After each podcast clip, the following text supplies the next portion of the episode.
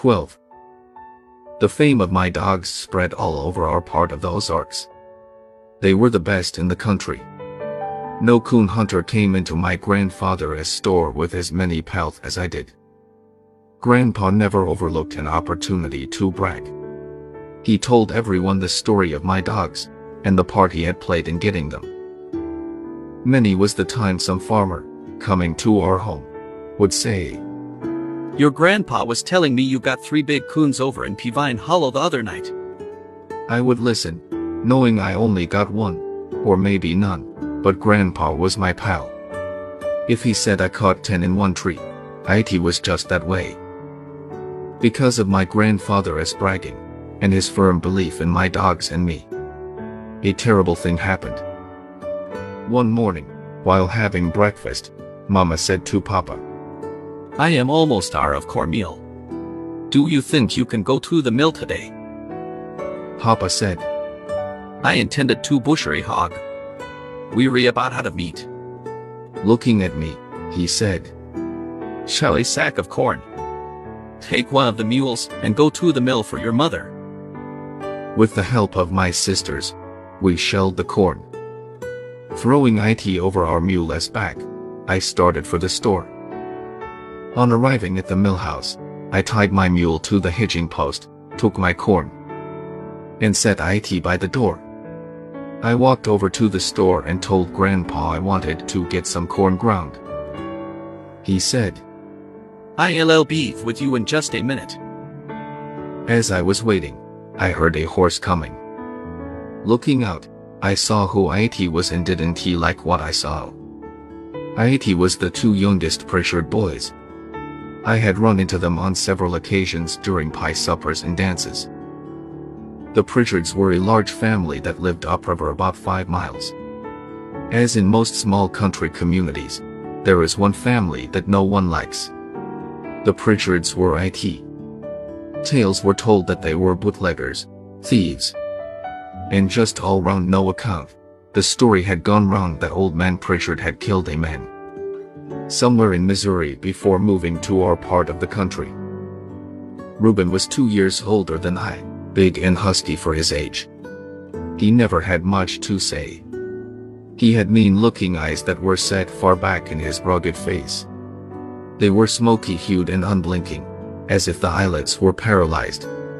I had heard that once he had cut a boy with a knife in a fight over at the sawmill. Rainey was the youngest, about my age. He had the meanest disposition of any boy I had ever known. Because of this he was disliked by young and old. Wherever Rainey went, trouble seemed to follow. He was always wanting to bet, and would bet on anything. He was nervous, and could never seem to stand still. Once at my grandfather's store, I had given him a piece of candy. Snatching it out of my hand, he ate it and then sneered at me and said it wasn't any good. During a pie supper one night, he wanted to bet a dime that he could whip me. My mother told me always to be kind of Rainey, that he couldn't he help being the way he was. I asked, Why? She said it was because his brothers were always picking on him and beating him. On entering the store, they stopped and glared at me. Reuben walked over to the counter. Rainey came over to me. Leering at me, he said, I'd like to make a bet with you. I told him I didn't he want to bet. He asked if I was scared. No. I just don't he want to bet. I said. His neck and ears looked as though they hadn't he been washed in months. His ferret-like eyes kept darting here and there. Glancing down to his hands. I saw the back of his right sleeve was stiff and starchy from the constant wiping of his nose. He saw I was looking him over, and asked if I liked what I saw. I started to say, No. But didn't he? Turned and walked away a few steps. Reuben ordered some chewing tobacco. Aren't you a little young to be chewing? Grandpa asked. Ain't he for me? ITS for my dad. Reuben growled. Grandpa handed two plugs to him. He paid for it, turned around, and handed one plug to Rainey. Holding the other up in front of him, he looked IT over. Looking at Grandpa, he nodded at one corner of IT. Grandpa mumbled something about how kids were brought up these days. He came from behind the counter, saying to me, Let us go grind that corn. The Pritchard boys made no move to follow us out of the store. Come on. Grandpa said, I am going to lock up till I get this corn ground. We'll just stay here.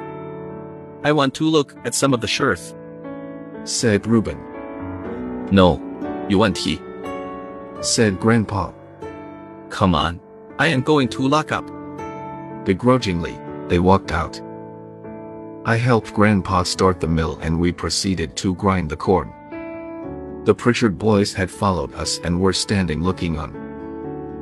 Rainey walked over to me. I hear you have some good hounds. He said. I told him I had the best in the country. If he didn't he believe me, he could just ask my grandfather. He just leered at me. I don't he think they're half as good as you say they are. He said. But our old blue tick hound can outhunt both of them. I laughed. Ask Grandpa who brings in the most hides. I wouldn't he believe him. He is crooked. He said. I let him know right quick that my grandfather wasn't he crooked. He is a storekeeper, ain't he? He said. I glanced over at Grandpa. He had heard the remark made by Rainey. His friendly old face was as red as a turkey gobbler as Waddle. The last of my corn was just going through the grinding stones. Grandpa pushed a lever to one side, shutting off the power. He came over and said to Rainey, What do you do? Just go around looking for trouble. What do you want? A fire. Reuben sidled over. This ain't none of your business. He said, Besides, Rainey is not looking for a fight.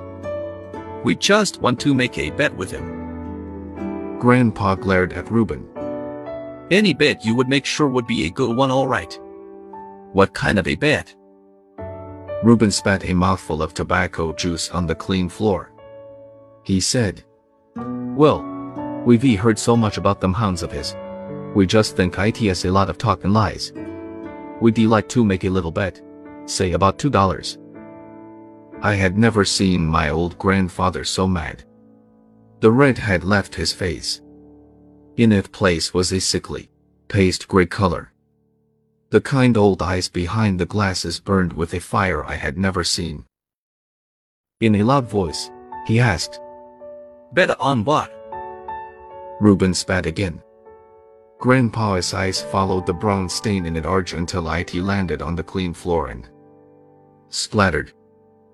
With a leering grin on his ugly, dirty face, Reuben said, Well, we got an old. Coon up in our part of the country that has been there a long time. Ain't he no dog yet ever been smart enough to tree him? And I. Rainey broke into the conversation.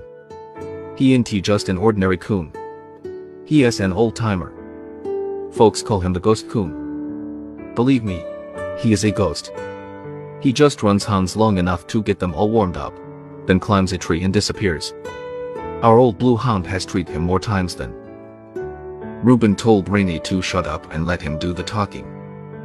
Looking over at me, he said, What do you say? Want to bet two dollars your hounds can tree him. I looked at my grandfather, but he didn't he help me. I told Reuben I didn't he want to bet, but I was pretty sure my dogs could tree the ghost coon. Rainey butted in again. What is the matter? You yellow. I felt the hot blood rush into my face. My stomach felt like something alive was crawling in it. I doubled up my right fist and was on the point of hitting Rainey in one of his eyes when I felt my grandfather's hand on my shoulder. I looked up. His eyes flashed as he looked at me. A strange little smile was tugging at the corner of his mouth. The big artery in his neck was pounding out and in. It reminded me of a young bird that had fallen out of a nest and lay dying on the ground. Still looking at me, he reached back and took his billfold from his pocket, saying, Let us call that bet. Turning to Reuben, he said, I am going to let him call your bet. But now you listen. If you boys take him up there to hunt the ghost coon, and jump on him and beat him up, you re sure going to hear from me. I don't mean maybe. I'll have both of you taken to Tahlequah and put in jail. You had better believe that. Reuben saw he had pushed my grandfather far enough. Backing up a couple of steps, he said, We really are going to jump on him. All we want to do is make a bet. Grandpa handed me two one dollar bills, saying to Reuben, You hold your money, and ye can hold his. If you lose, you had better pay off. Looking back to me, he said, Sir, if you lose, pay off. I nodded my head. I asked Reuben when he wanted me to come up for the hunt. He thought a minute. You know where that old log slide comes out from the hills onto the road? He asked. I nodded.